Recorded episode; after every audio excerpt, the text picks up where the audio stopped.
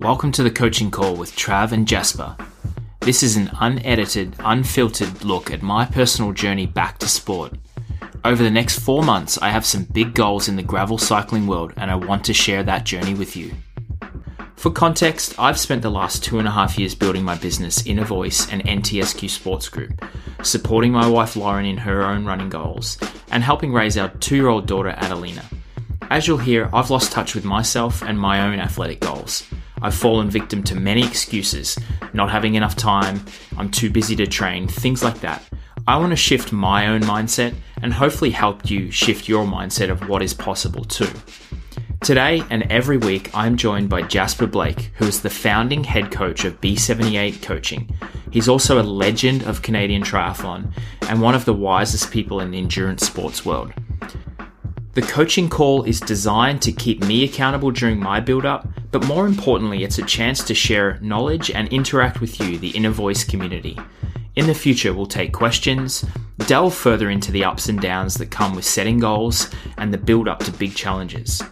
You can follow along with my progress on Strava, and if you're interested in pursuing your own goals in endurance sports, Jasper is your guide. You can find Jasper's contact details in the show notes. The Coaching Call is a part of the Inner Voice audio experience. If you enjoy this episode, please share it with a friend, subscribe to our channel, and leave a five-star review wherever you listen to your favorite podcast. On today's episode, we covered travel and training for the busy athlete, recovery tools, tips, and the basics. Nutrition, why there is no silver bullet. Also, why do we sometimes feel better after a hard effort? I also recap my race from the Rasputitsa gravel race, including the gory details of the mud, snow, and epic conditions. Also, learning from trying and finding joy in the challenge. You'll notice in my voice that I'm tired. Last week was my biggest week of training in a number of years, so it's to be expected. The important part to note that this coaching call and each and every one is real. Not every week is going to be perfect. The fatigue, the lack of motivation that I'm experiencing is something that I'm sure anyone training for a big goal will also experience. Please enjoy week three of the coaching call with Trav and Jasper. Jasper, how are you, mate? Welcome back. Coaching call week three. Lots and lots to talk about. Um, I'm excited that uh, we get to do this every week. It's uh, it's a bit of a, a treat for me to be able to have this regular call with you. How are you?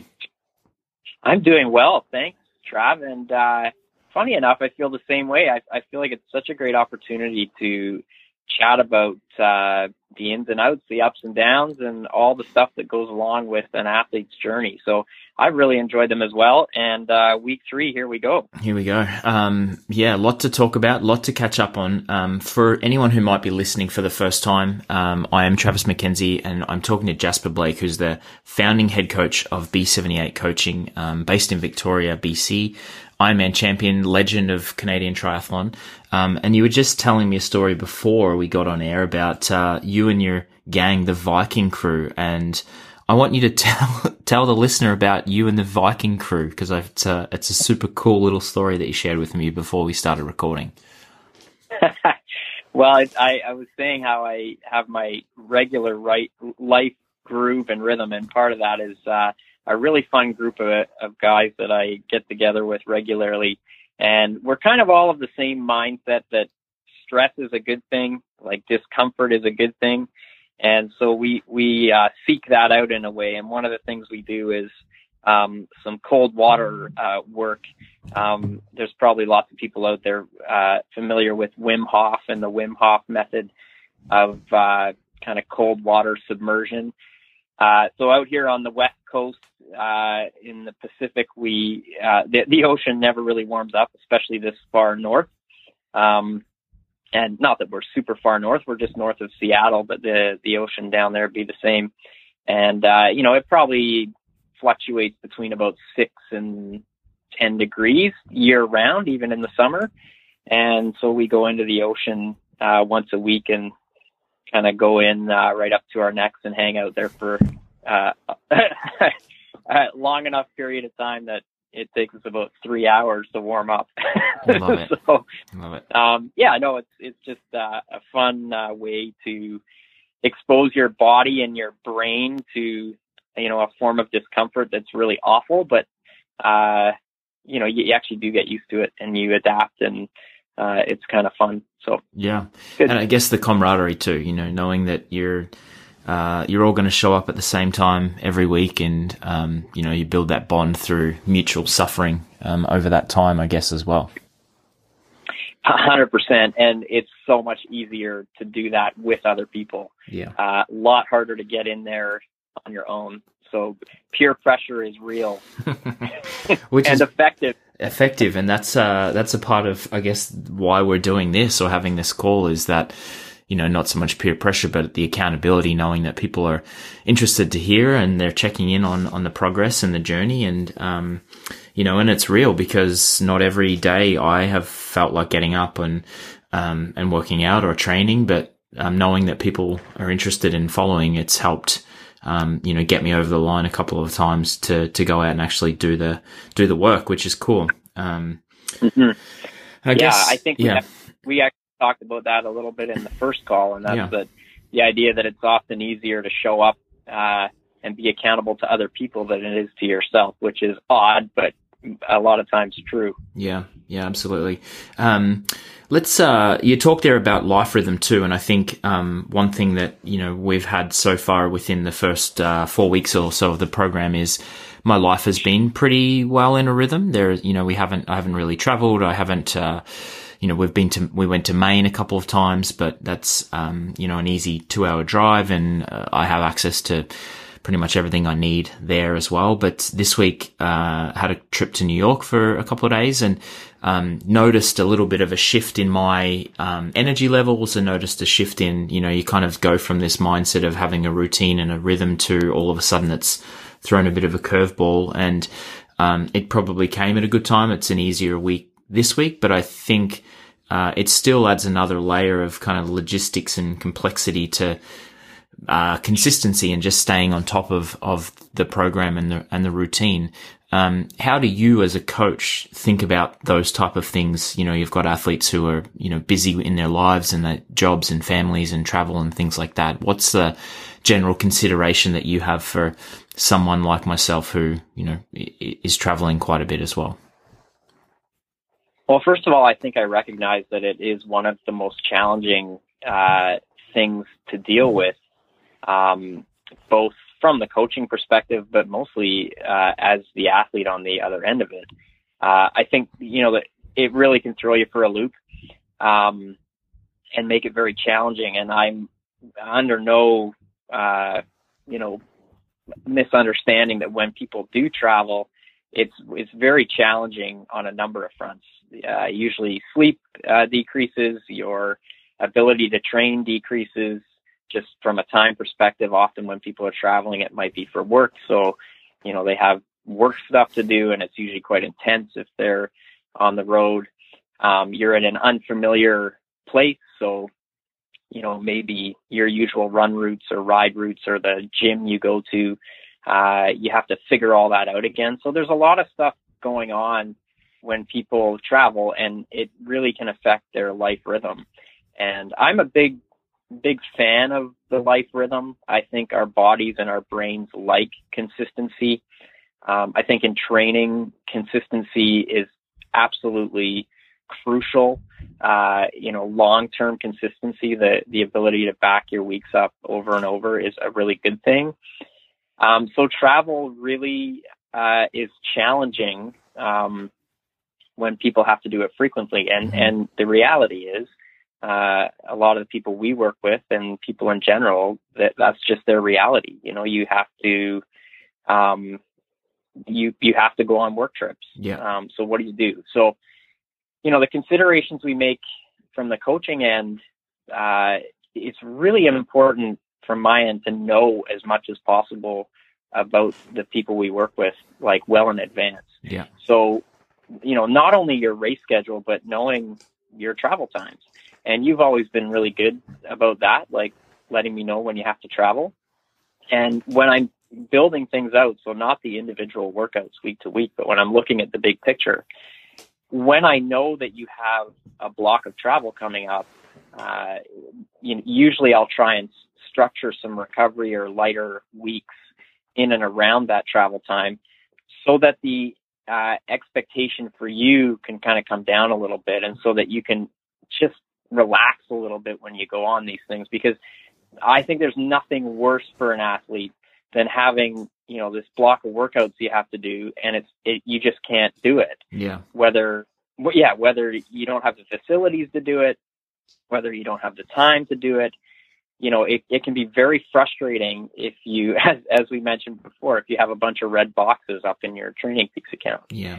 Um, so I do my best as a coach to structure the training in a way that accommodates those work times, but also, you know, there are things you can do when you're away. We just, we, it doesn't have to be uh, the usual. It can be trimmed down a little bit. You can still do something really great in thirty to sixty minutes, and then you, you at least feel good about that. So. Yeah, totally.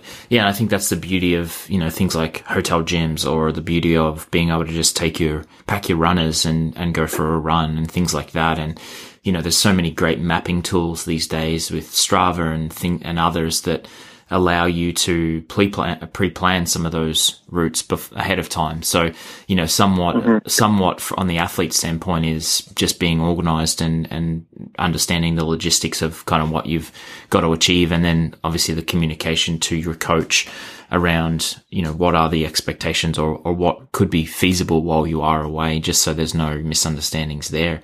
Um, one thing that I found interesting this week was, you know, just the, Uh, and we can get into last week, but just a general sense of kind of fatigue. And, um, you know, as you mentioned, there's, you know, get up early for a trip, and then you're probably sleeping a little bit less. And, you know, you know, a lot of people don't have really great sleeps when they're away from home. And there's that, you know, consistency in your sleep environment that's super important now, um, with a lot of the research on sleep. So, um, you know, a lot of those factors. And then you kind of come home a little bit, uh, a little bit tired. But, and I think, it's obviously circumstantial, but that's my general feeling today. Is I'm just feeling, you know, a bit of a, a bit of a, uh, a lull and a bit of fatigue, I guess, that's uh, built up from last week, as well as the, as the, as well as the trip. Mm-hmm. And yeah, I can hear it in your voice. Yeah. Like, I think, uh, yeah, I, I can hear it. You're tired. Mm-hmm. And I'm, I'm not surprised. And the travel is one thing. Uh, you know, you mentioned before we, we started recording that you were, um, you know, just, you have to be on socially for those work trips. You have to be fully engaged. Um, sometimes it can feel a bit frantic. And so there's a fatigue level there. But if we look at the last few weeks of training for you, uh, physically, there's going to be a huge uh, fatigue component as well.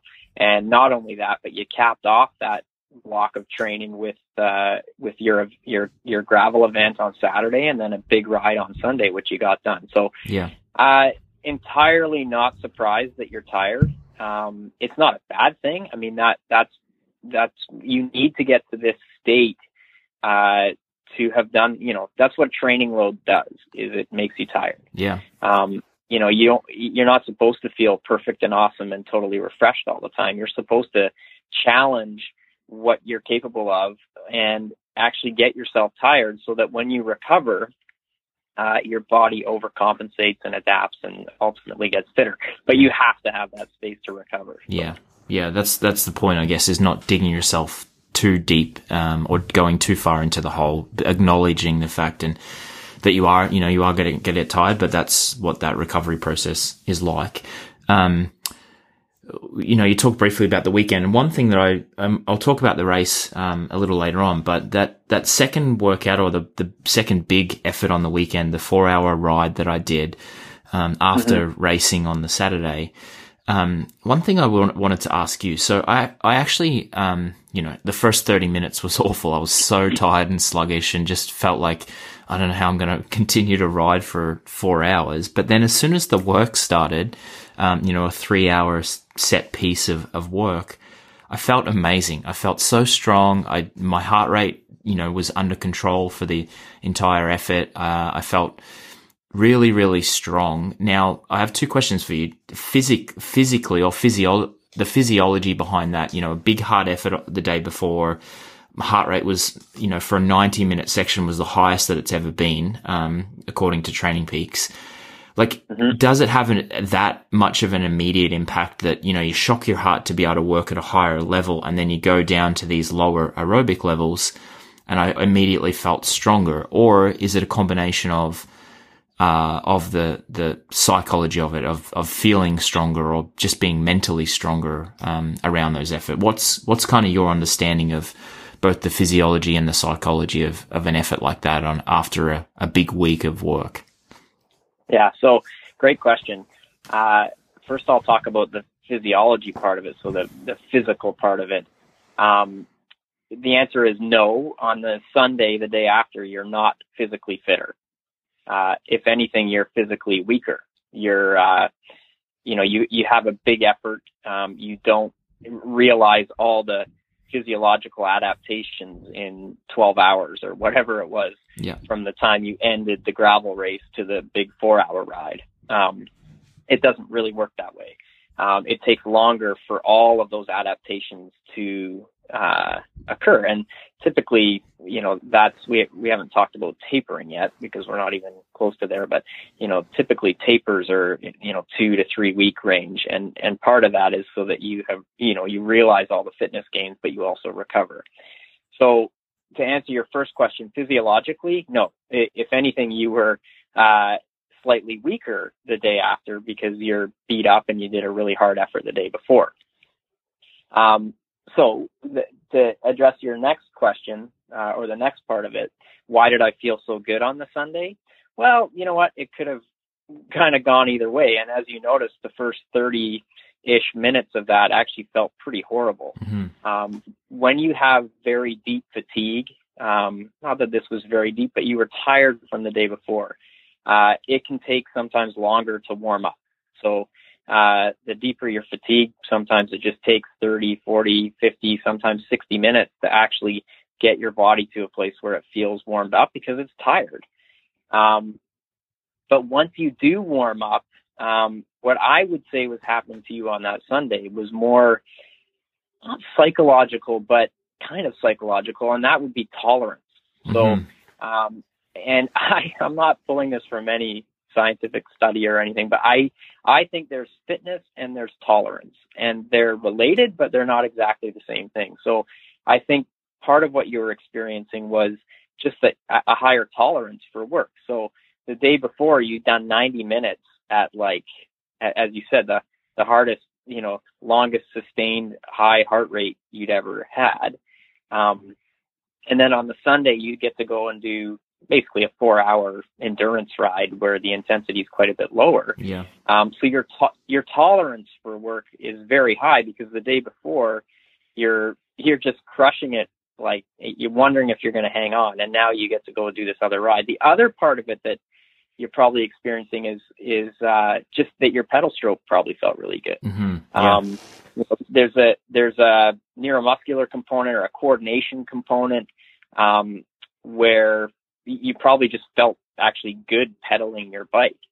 Um, so yeah, I don't know if that answers your question, but on the one hand, physically, physiologically, no, you're not fitter twelve hours later. Yeah. Um, in a week from now, you probably will have realized that when we, when we kind of get you through this recovery, we can actually allow space for you to recover, um, and adapt. Um, but it was, you know, probably partly psychological, partly tolerance, partly pedal stroke and coordination and how it felt. Yeah. So. No, that's a great answer. And I think, um, you know, it's good, good insight to, to think about those type of things. Um, cause it's not, you know, it's not always black and white. There is a lot of gray in there and a lot of things that it could be put down to. Um, and I think, you know, thinking back to my history, I actually love, you know, that's why I love multi-day rides. That's why I love training camps. That's why I love those type of, you know, big day after day, um, blocks of work. Cause I, f- I have that sense usually as it gets closer to the end of those types of things that I am feeling stronger. Um, and it's nice to yeah. kind of think about, you know, some of the things that that could be down to. Um, but yeah, that's been my general kind of feeling. Like, I feel good about backing up after hard efforts day after day. Um, you know, mm-hmm. in my past. So, um, yeah. Yeah.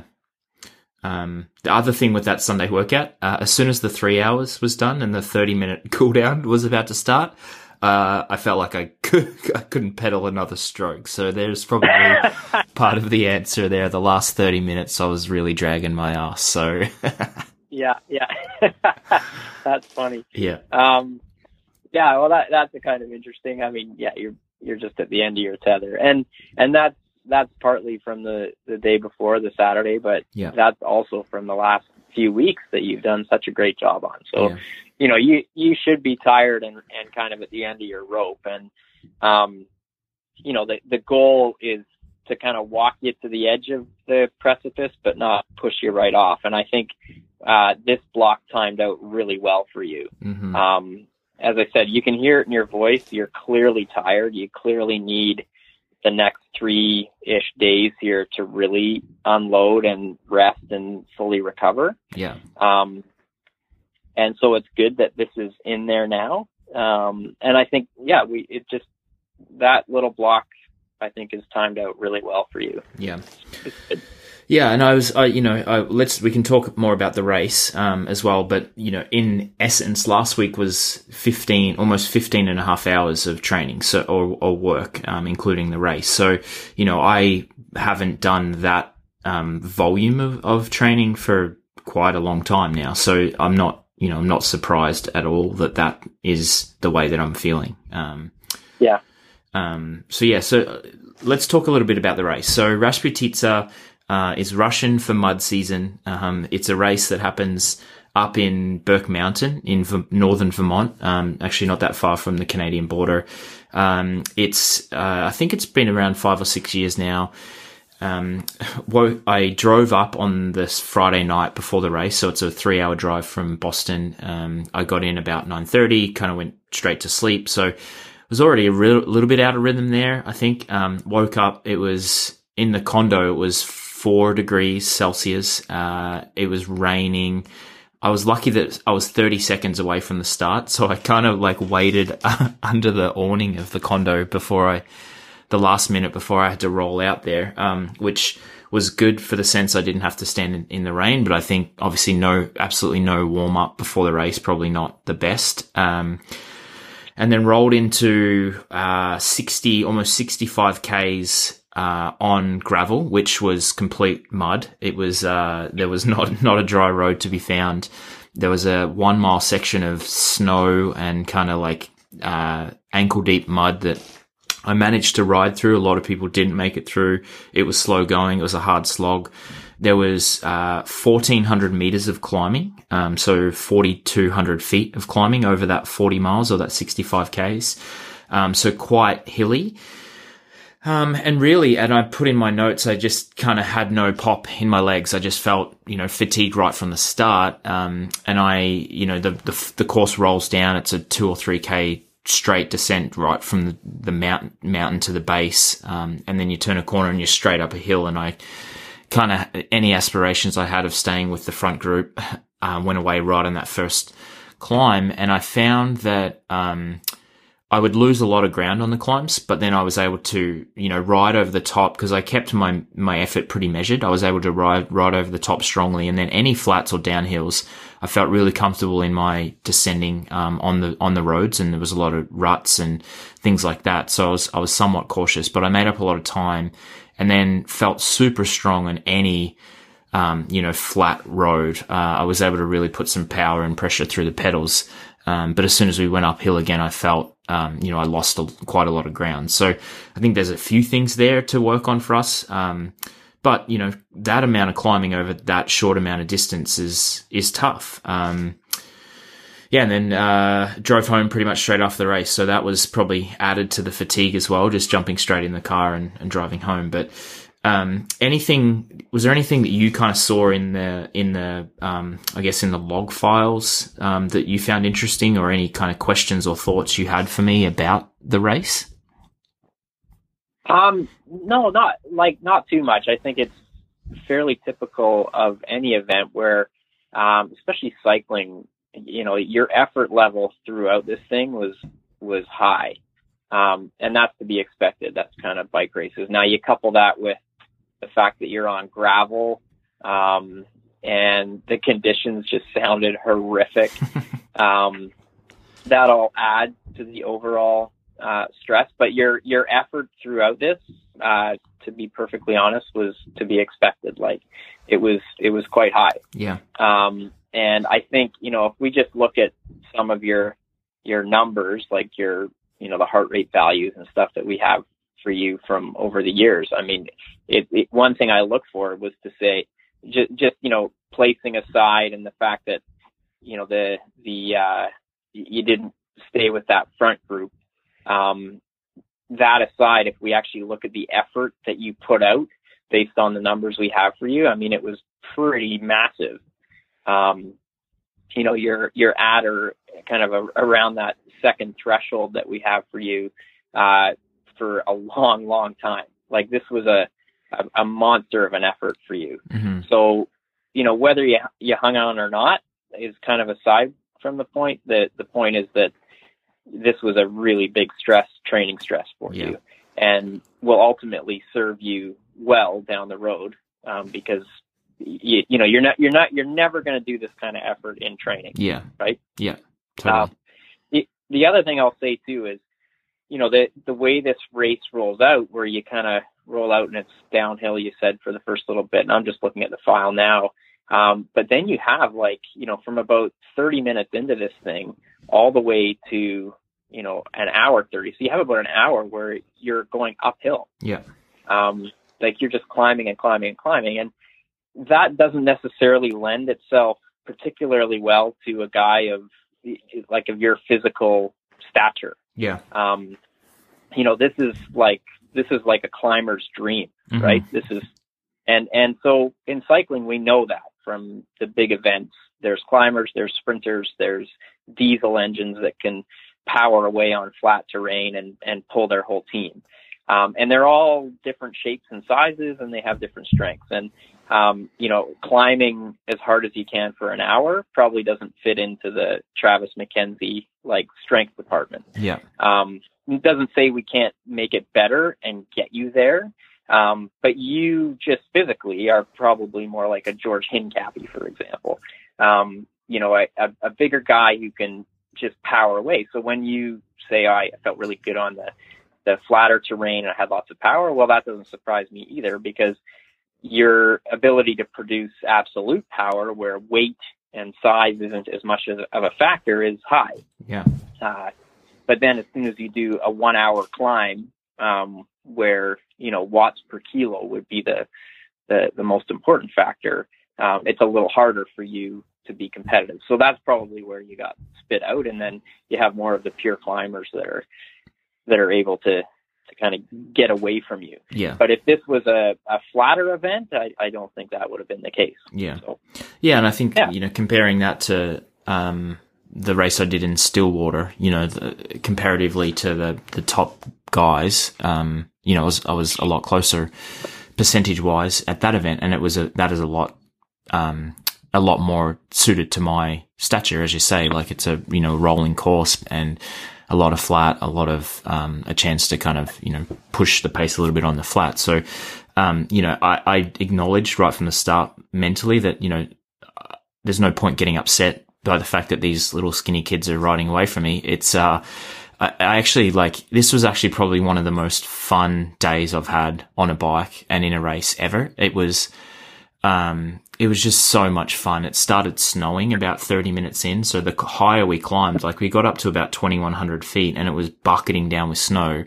Um, here, yeah. I, here I am, this Aussie guy who still gets excited when he sees snow, turning around and looking at all these people with these faces that were like miserable. They're like, get me out of here. And I've got this beaming smile, excited about what we were doing. So it was, um, it was, I had a lot of fun and I, acknowledge the effort that I put in. And I think it was pretty consistent. And I got to the finish line and I was like, wow, that, that's it. Like, give me more, which is probably good because thinking towards Steamboat, we'd got another hundred miles to go. So that's probably good yeah. that I'm looking for extra. But, um, yeah, yeah there was yeah. no moment in the day where I felt like I'd mentally quit or I got upset about anything. It was just, you know, this sense of joy and enjoyment that I, that I experienced, which for me was a real positive because that hasn't always necessarily been, um, my history in, in racing. So, um, that was something that I, you know, I take away from that as well. Yeah, and Trav, you just hit on something that's so valuable, because we can look at these files all we want. You know, I've got it up on the screen right now. It shows all the data that came in from that. So I can look at that as a coach, and I can and I can make evaluations based on that and see what happened. And, and first of all, just to touch on one point to do with the data, um, one of the things I look for is is uh, a downward trend in heart rate um, as as the event goes on, and usually that tells me that you either blew up or you gave up. Yeah. Um, and in your case, there's not that at all. In fact, if we look, you know, if I look, you know, way down, way down in into the two hour forty mark of this event, I mean, you're still at a heart rate that's like very challenging and high for you. So I can tell just from this file and from the metrics that this was like a really solid, honest effort from start to finish. Mm-hmm. Um, but what I wanted to say, and we talked a little bit about uh, the data or the data last week, is I'm more interested in wh- what it actually felt like for you. And so when I hear you talk and, and use the language like, hey, it was a really good effort, and there wasn't really any point where I felt like I'd given up on myself, and I just pushed and I had fun, this back um, is very valuable for me. Um, and sometimes people won't put those comments in the workout notes. So all I'm left with is the data, and I yeah. don't actually know, like, how did this person actually feel about this thing? Um, because I think there's lots of value there. And I think it's so important that that's how you felt throughout this thing, because I'm looking at this thing. It even gives me temperature. Yeah. And you basically from thir- from thirty minutes from thirty minutes into this race, you were below zero. So yeah. you, you centigrade. So if you're listening in the, uh, uh, did I use centigrade? Isn't that like old school? Yeah, British that's real. Terminal? That's real old. Real. You've just aged yourself. I'm, I'm showing my like British roots here. Um, but basically, the day starts pouring rain, zero degrees, and when you start climbing, you're now minus one, minus two, and it kind of sits below zero, obviously, if it was snowing. So what a day, yeah. and what a what a day that, uh, that could potentially make you crack, and but you didn't. And yeah. and I love just hearing the energy and enthusiasm you had for the day, because I think that speaks volumes to uh, the mental state you were in and the mental toughness that you showed from start to finish. Yeah, thank um, you. So the data, the data is one thing, but the language I'm hearing from you and the words coming out of your mouth are another thing that are equally, if not more important. Yeah. Yeah, that's, I, I appreciate that. And I think, um, you know, that's important, I think, to acknowledge in, in coach athlete relationships that, um, the coach can only get so much from, from the data. And that's why, you know, co- calls like this, or even just notes in your training log or whatever, helps, um, give that perspective um to whoever's kind of, you know, looking at it. So that's that's good to know that you appreciate that. And um I did promise last week to tell everyone how the I P A tasted as well, and it was uh it was delicious. It was uh, it was it was good. So um but I only had good. one because I was driving home. But uh yeah, good. it was worth it was worth the effort, um which was cool. And yeah, it was not, I feel like every time I do, you know, that was only also, that was only my third gravel race ever. I did one, um, in, on the island in, uh, in Vic, just outside of Victoria last year in, in June, and then Stillwater in, in, uh, in March. And then this was the third one. So the, you learn every time you, you know, you do one of these races. So for me, you know, try and get a warm up, or, you know, get closer to the front of the group, or things like that. And, um, knowing when you can push it and when you have to hold back. So it's all just like, you know, every time you, you toe the line, you're learning something new as well, which I think is important. Mm-hmm. Oh, one hundred percent. And nothing fosters that learning quite like competition does. Mm-hmm. You know, let, com- competitions just accelerate learning. They put you in a highly stressful environment with other people who are, you know, ready to rip, and, and ha- you know, it, it's, it's a great way to learn about yourself, to learn about the dynamics of the race, uh, how they unfold. You know, you can look back and think, okay, well, maybe I should have done this here or that there. Um, it's, it's the best, uh, teacher. Yeah. I think. Yeah. Yeah, absolutely. And I think, um, yeah, it was, it, to wrap it up, um, an enjoyable day. Uh, I'm going to be there next year. Um, I'm stoked that, uh, you know, it's a, it's close enough to home that, um, you know, we can make it work. So yeah, it was, uh, it was a lot of fun, and it kind of got me excited for, for more and more racing to come, which is awesome. Awesome. Um, Good. Yeah, and then uh, to wrap up last week, so, you know, there was a an optional workout I did on Monday, there was the race on the Saturday, and then there's one pesky red box on Sunday afternoon, uh, a recovery swim that didn't get done. I apologize, but I also let it go in the moment. I haven't held on to that one, so um, yeah. Progress from two weeks ago. Good, good. And, yeah, that look, I fully am aware of the, the fact, too, that you – do this massive thing on Saturday that requires travel at either end of it.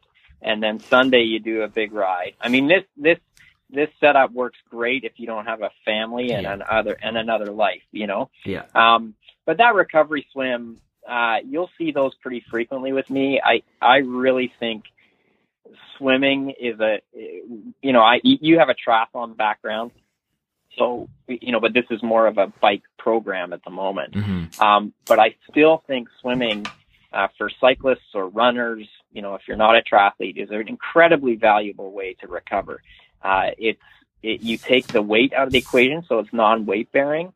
Um, for cycling, it stretches you out in a different way. Like in cycling, you're very, you know, you close off your hip angles, you know, you're, you're bent over, um, whereas swimming stretches you out the other way. Yeah. And so that's, you'll see those in there, but if you don't do them, like, don't beat yourself up about it. Yeah. Um, you know, so we only have so much time in the day, and, uh, yeah, so I'm glad you were able to let that go. Yeah. Well, I think, um, thinking back to my Ironman days, um, I used to love those recovery swims on a Sunday afternoon. It kind of just like wrapped up the week nicely, and the effort was always a little bit easier. And, you know, you'd probably done a long ride or a long run during that morning. So I used to always love those. Um, and, you know, th- this Sunday just gone, Lauren, my wife, went for a run, and then she went and had coffee with a friend. So I didn't get out on the road until noon to do my ride, you know, so I'm home just after four o'clock.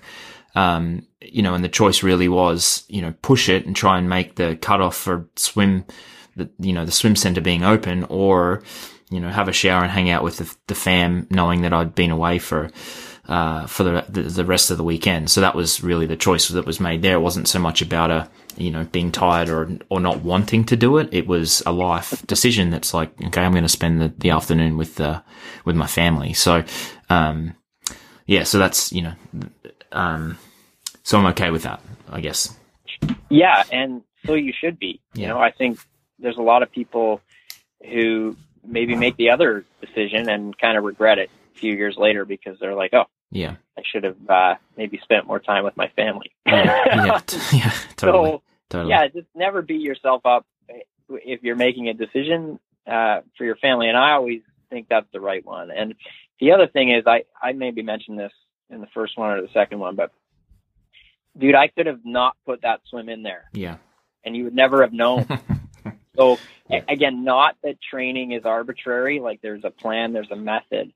Um, but I could have just left that out, and, you know, it wouldn't have been a red box in your program. Yeah, totally. so totally. So anyway. Yeah. And it's, uh, one, well, it's listed here as a recovery swim. Now, I wanted to talk to you about recovery in general. And now I feel like there's so many tools and supplements and C B D and all of these things that people are using to, um, to, to supplement, um, for the want of a better term, their recovery. Um, obviously sleep's super important. Like, what's your general take on recovery and the tools that are, you know, out in the marketplace now? That's a really great question. It's so important. I, I think we way overthink recovery.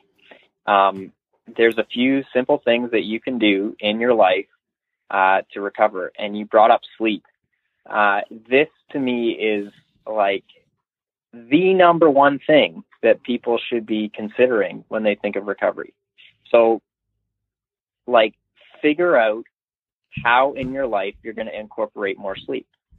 And we chronically undersleep, especially as we become adults. I, like, look at children. My kids sleep for about almost twelve hours a night. Yeah. And when they're asleep, they are like asleep. We used to get my son, who was like kind of went through a bedwetting phase. We would pick him up, put him on the toilet. He would pee, so he'd be aware enough that he could pee. We put him back in bed. He didn't remember any of that. Like, he was basically still asleep through that whole process. Yeah. Um, so I think as young human beings, uh, we understand this intuitively. We maybe can't articulate it, but we sleep. And part of that's that we're growing, our brains are growing, we're highly active in the day. We're almost like different species when we're kids. Uh, and I think we're way more in tune with uh, sleep. Um, animals are the same. Mm-hmm. Like, we have a dog now, and, and like, she goes out, and when she's out running in the yard, it's full gas. It's like crazy. And then she sleeps, and she sleeps like ten, eleven hours a night, like hardcore.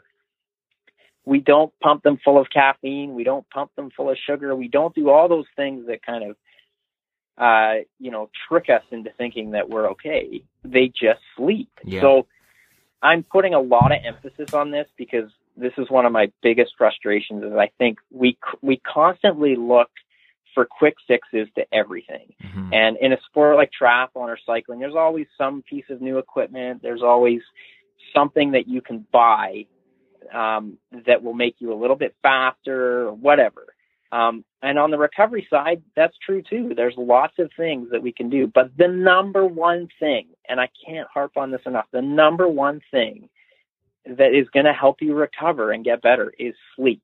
So like, whatever it takes, you know, figure out your good sleep hygiene, make sure you're in a cool, dark room when you sleep. Don't take your electronics to bed. Um, you know, there's lots of things you can do to make your sleep better. And napping is the same. If you have a luxury in the day to nap, now this is quite unrealistic for most people if they have nine to five jobs or whatever. But if you have the space to nap, like even twenty minutes kind of resets everything and is, is like the best form of recovery. So yeah. Enough about that. Sleep, I think people will get it. Yeah. Like sleep, sleep, sleep. Yeah. And we talked your number one priority. Yeah, and I agree. Recovery. I think I think um you know, being able to track it. We talked about Whoop last week, and you know, you've been able to see some of my data in there. And um, it, I think um, if you do, it doesn't have to be a, a product. Like even if it's, you know, jotting down the time you went to bed and the time you woke up, and noticing patterns and how did you feel waking up and things like that. I think there's a level of that accountability, or even just um, knowing what works for you and what doesn't. Um, will mm-hmm. help you sleep better. And you said, you know, you mentioned a few things, but, you know, getting to bed at a consistent, and it's not always possible, but when you can, getting to bed at, at a consistent time, trying to wake up at a consistent time, you know, making the room cooler or darker, things like no electronics, things like that. There, there's a lot of research and, and things out there now, which, or tips that can help you make your sleep better. And it's something that I feel like I've gotten better at over the last, uh, you know, couple of months. Um, mm-hmm. But yeah, it's, it, I notice it, you know, even one or two days, um, a week, it, you know, it, it makes me feel just not quite as good. Um, and there's going to be times, but the better you can, you know, the more consistent you can be, the better, I think. So, um, that's, and then the, the other thing that, um, the next point that that brings me to is around nutrition. Um, and I know that it's, um, it's going to be different for everyone, but Day to ta- day to day, do you have any kind of tips or general rules that you follow or that you prescribe uh, on a nutrition standpoint for someone who is active and training and moving quite a lot? And um, yeah, is there anything that you prescribe or or do yourself? Yeah, nutrition's a nutrition's a tricky one. There, there's just like so many different uh, pathways people go down now with nutrition, and some people have success with certain things and some people don't. I'm just like an old school guy. I think you eat good whole foods, you know, like we all know what classifies as junk food and we all know what classifies as good whole foods. Like if it grows and, and comes from the ground, it's probably good for you. Mm-hmm. Um, and if it's been highly processed and manufactured somewhere and it comes in a plastic bag, it's probably not. So, uh, you know, I, I don't, I wouldn't necessarily say I have like a strict philosophy on what I think people should do for nutrition, other than that they should eat lots of good whole foods that come from the ground and come from nature. Um, and so, you know, I, I'm an ingredient reader. If I'm going through the grocery store, uh, if I pick something up that's in a package, the first thing I do is flip it over. And if there's a whole bunch of ingredients that I don't understand, I don't buy it. Yeah. Um, that's everything from, you know, cookies, crackers, whatever, to like salad dressings. Not that I buy a lot of that stuff, but if I'm going to, I read the ingredients, and I favor things that have ingredient labels of stuff that I understand. Um, so, you know, if you pick up an apple, what's the ingredient in an apple? Well, it's just an apple. Yeah. So like th- maybe that's a good choice. Um, so that's sort of a broad picture. Um, there's little tips. Like if you shop around the outside of a grocery store, it's probably better for you than going up and down the aisles. Like usually the outside has your produce and your, you know, your, uh, you know, your meat section or whatever. So, you know, that's not a bad strategy. Um, and then, you know, from a performance standpoint, uh, I think one of the fallacies that a lot of people have gone down is like trying to take carbohydrate out of their diet. Mm-hmm. Um, I'm definitely not a believer in that. Um, you know, as endurance athletes, you know, we, we, we use up muscle glycogen, and if, if you run out, you bonk. And anybody who has experienced that knows what it's like. Now, yes, you can, you can increase your ability to, to metabolize fat, and the intensity that you're going at will certainly contribute to that, but you're still using up carbohydrate stores. There's a, an expression, and that's that fat burns in a carbohydrate flame. So, you know, if you run out of muscle glycogen, it's an awful feeling. Um, And in the event you did on the weekend, for the, for example, like you, the percentage of carbohydrate you're burning through is pretty high, yeah. very high um, at that intensity. So you need to replace that. Now, I think where I think the trend to sort of eliminate carbohydrate has come from the idea that we need to eliminate sugar, um, refined sugar. And I'm all for that, because I think there's there's sugar, you know, sugar in the processed form that we typically get in basically every product in a package is, yeah, it's awful. Um, but carbohydrate comes from all kinds of other places, like, yeah. you know, root vegetables and fruits and all these other things have carbohydrate and sugar. And it's in a, a form that's uh, much, much better for us to use, as opposed to like dumping, heaping, you know, teaspoons of white powder in coffee, you yeah. know? Yeah. So I think that is probably where people have been misled a little bit is, yeah, I, I totally agree. We want to avoid the refined type of sugar and carbohydrate. But as an endurance athlete, you need uh, you need good forms of, of carbohydrate. So yeah. I think just eating a well-balanced meal that is like well-balanced food that's primarily whole foods, what I would call whole foods, like from nature, is a good general strategy to have. I agree. And I think it's back to your point about sleeping or recovery. There's quick fixes and tools and things you can buy and fads that people come on and off from. Um, but really standing the test of time is, you know, eating more plants and eating whole foods and, um, eating at the right time and probably smaller meals. And, you know, there's a lot of things, but really there's no silver bullet a- around nutrition. It's just common sense, I think. There is. And, you know, I, for sure. So the bulk of your eating, like normal day-to-day eating, I think you can stick to that. Now, when it comes to nutrition, as far as it, as it goes with like in, in a race or in a long training day, well then, yeah, you can kind of lean on the nutrition products available um, through various companies, because they're kind of just putting it in an easy to consume package.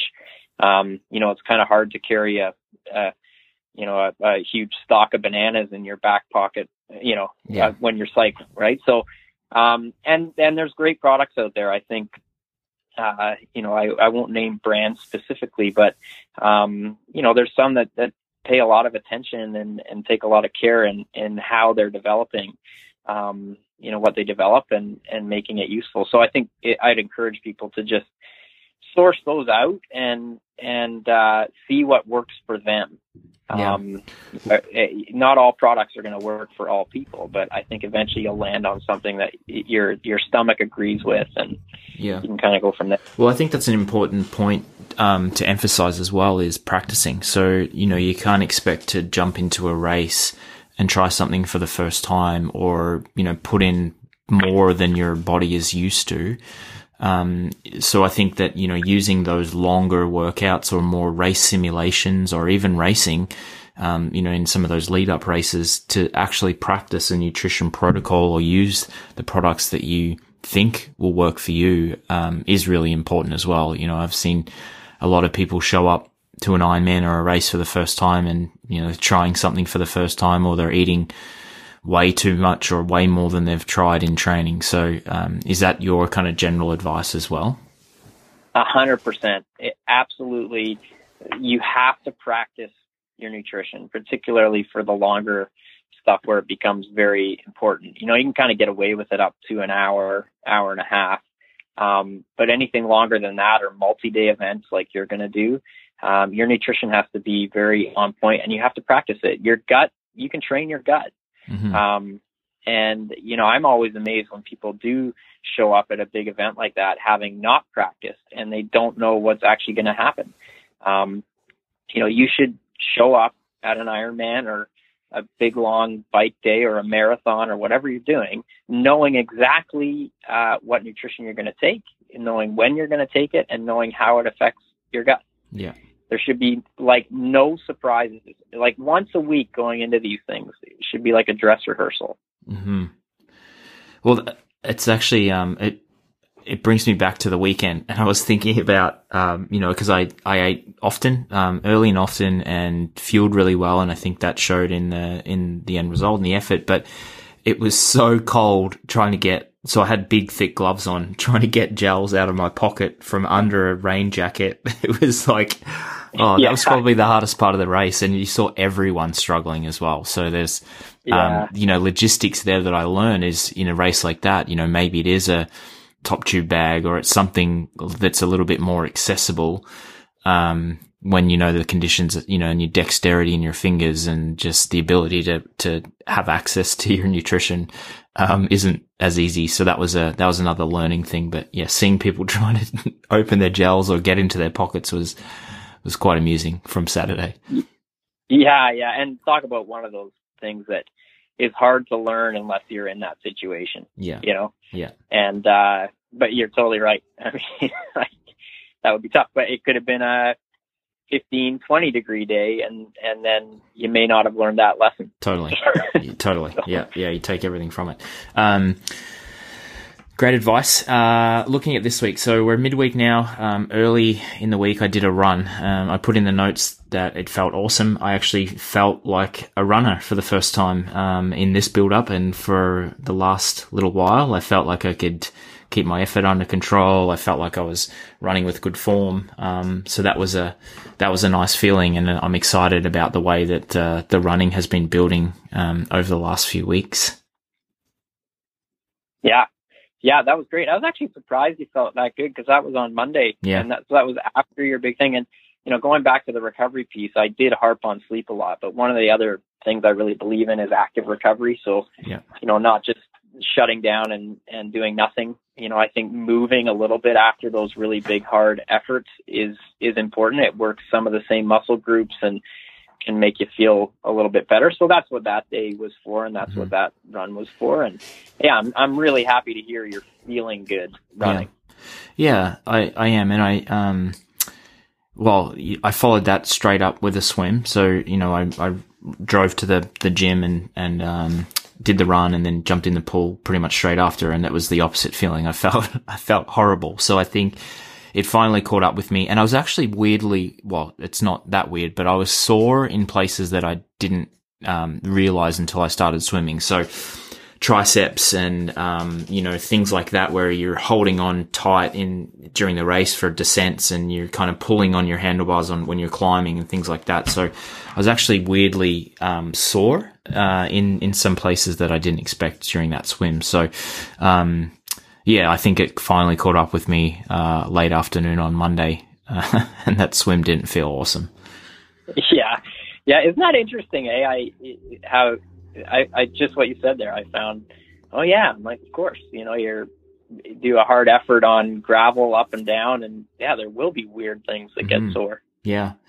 Yeah, it was strange, and you don't notice it until you kind of do something. Like you're not, you know, you're not sitting around going, "Oh, gee, my triceps sore." It's it's when you put load on it or pressure on it that I realized that, and um, yeah, it was uh, it was an interesting feeling, and that's once again something to to note. Like, you know, the strength work that we've been doing will help with uh longer days in the saddle, not only for stability purposes, but that functional strength. You know, you're holding yourself up and you're gripping on the handlebars to try and get some more leverage when you're climbing. And then, you know, rough, rocky uh descents where you're trying to pay attention, you're going to be really, you know, tense and tight. So things like that are important to kind of think about, um, you know, to work on as well, not just the the, the heart and lung fitness as we talked about in the in the first week.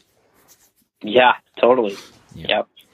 Um, perfect, mate. Um, what's, what, you know, we're going to continue the recovery this week. We've got a, a, you know, one session a day, which is really nice for the next few days. Um, a, da- a full day off on the weekend, which will be great. There's a forecasted really rainy day on Sunday. So I think I'm going to take Sunday off and maybe sleep in and grab coffee with the girls. And then, uh, what's on, what's on tap for next week as we kind of ramp back up, um, looking towards the uh Guildford gravel race in in a couple of weeks here as well, which is another build-up event that we've that we've uh put on the calendar. Yeah, well, uh one exciting thing is that we move into a different phase in the strength department. So you've, you know, for the last three or four weeks you've been in a foundation block where we're just really priming your body to actually do some real loading. Um, so this will be, this coming week will be the first week where you actually do some real loading, which will be good. Yeah. Um, it'll be another two week block, you know, because that, that gravel grinder's in two weeks. Sometimes I'll do a three week block, which we did at the beginning of this one. Uh, this is only a two week block. And, and part of the reason for that is you're going to have a big stressor on May the nineteenth in two weeks from now. And I just want to be mindful of how you feel coming off of this one. Um, so there'll be another recovery piece starting May twentieth. Um, so really in the next two weeks, you can expect, uh, very much the same type of work that you did over the last few weeks, with the exception of the strength component, which is going to get into some real loading now that your body's really ready for that. Yeah. Awesome. Great. Um, well, mate, always a pleasure to chat. I'm, uh, excited to continue to, uh, to have these conversations each week, um, and answer some of the questions that people have. Um, yeah. And, uh, look forward to uh, connecting again next week, and enjoy the, the Viking Crew event this Friday. Uh, I'm going to make it out one day when I come and visit. Um, I'm holding you to that. Yeah. Maybe maybe we'll make it a summertime thing. I'm not sure I want to do it in the middle of winter, but that's probably better to start in the summer and ease into it. Yes, yes. I, you, you definitely want to ease into it. Uh, that's awesome, mate. Well, I really appreciate the time again, and uh, look forward to chatting again next week. Sounds great, buddy. Have a, have a good weekend. Rest up. Sounds good. Thanks, Jazzy. See ya. As mentioned, Jasper and I would love to hear from you. Please send your questions to stories at innervoice.life, and we'll answer them on next week's show. Don't forget to follow along with my journey on Strava and social media. And remember, consistency is key. We look forward to bringing you the coaching call again next week. In the meantime, share this episode with a friend, subscribe, and leave a five-star rating wherever you listen to your favorite podcast. Your support means a lot. I'm Travis McKenzie, and this is The Coaching Call, a part of the Inner Voice audio experience.